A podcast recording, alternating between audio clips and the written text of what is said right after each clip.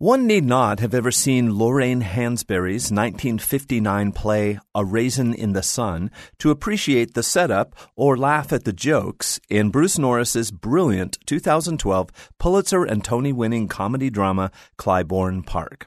Taking place immediately following the events of the original play, Clybourne Park, running through January 25th at 6th Street Playhouse, is a smart insightful, baldly frank, and frequently hilarious examination of the racial divide in America.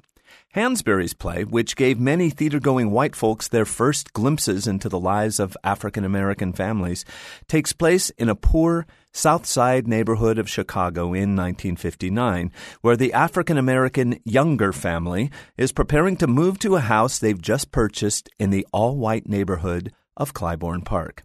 At the end of that play, Carl, a nervous white representative of Clybourne Park, visits the Youngers, attempting to bully, cajole, or outright bribe them into selling the house back, something they ultimately refuse to do.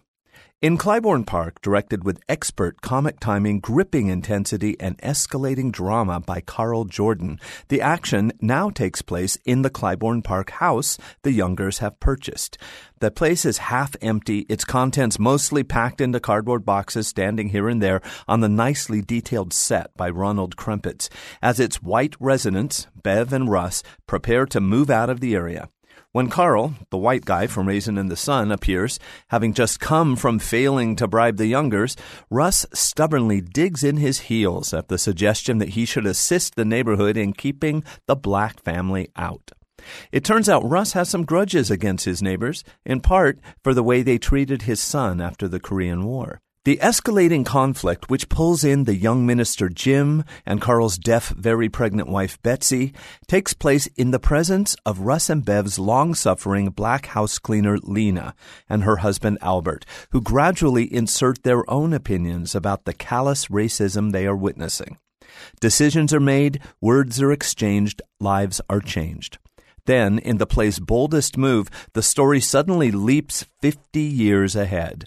In Act Two, the Youngers' home is now a condemned wreck, covered in graffiti, the property about to be demolished following years of drug enhanced neglect in the once depressed, all black but now mixed race and rapidly gentrifying neighborhood. The same supremely strong, flexible cast appears again, this time as contemporary characters, gathering at the house to discuss the details of what kind of structure can be built on the same spot.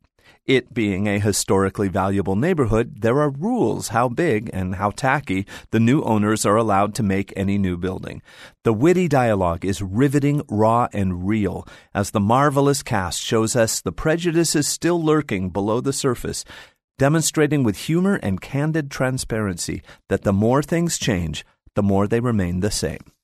Clybourne Park runs Thursday through Sunday through January 25th at 6th Street Playhouse, 6thstreetplayhouse.com. I'm David Templeton, second row center for KRCB.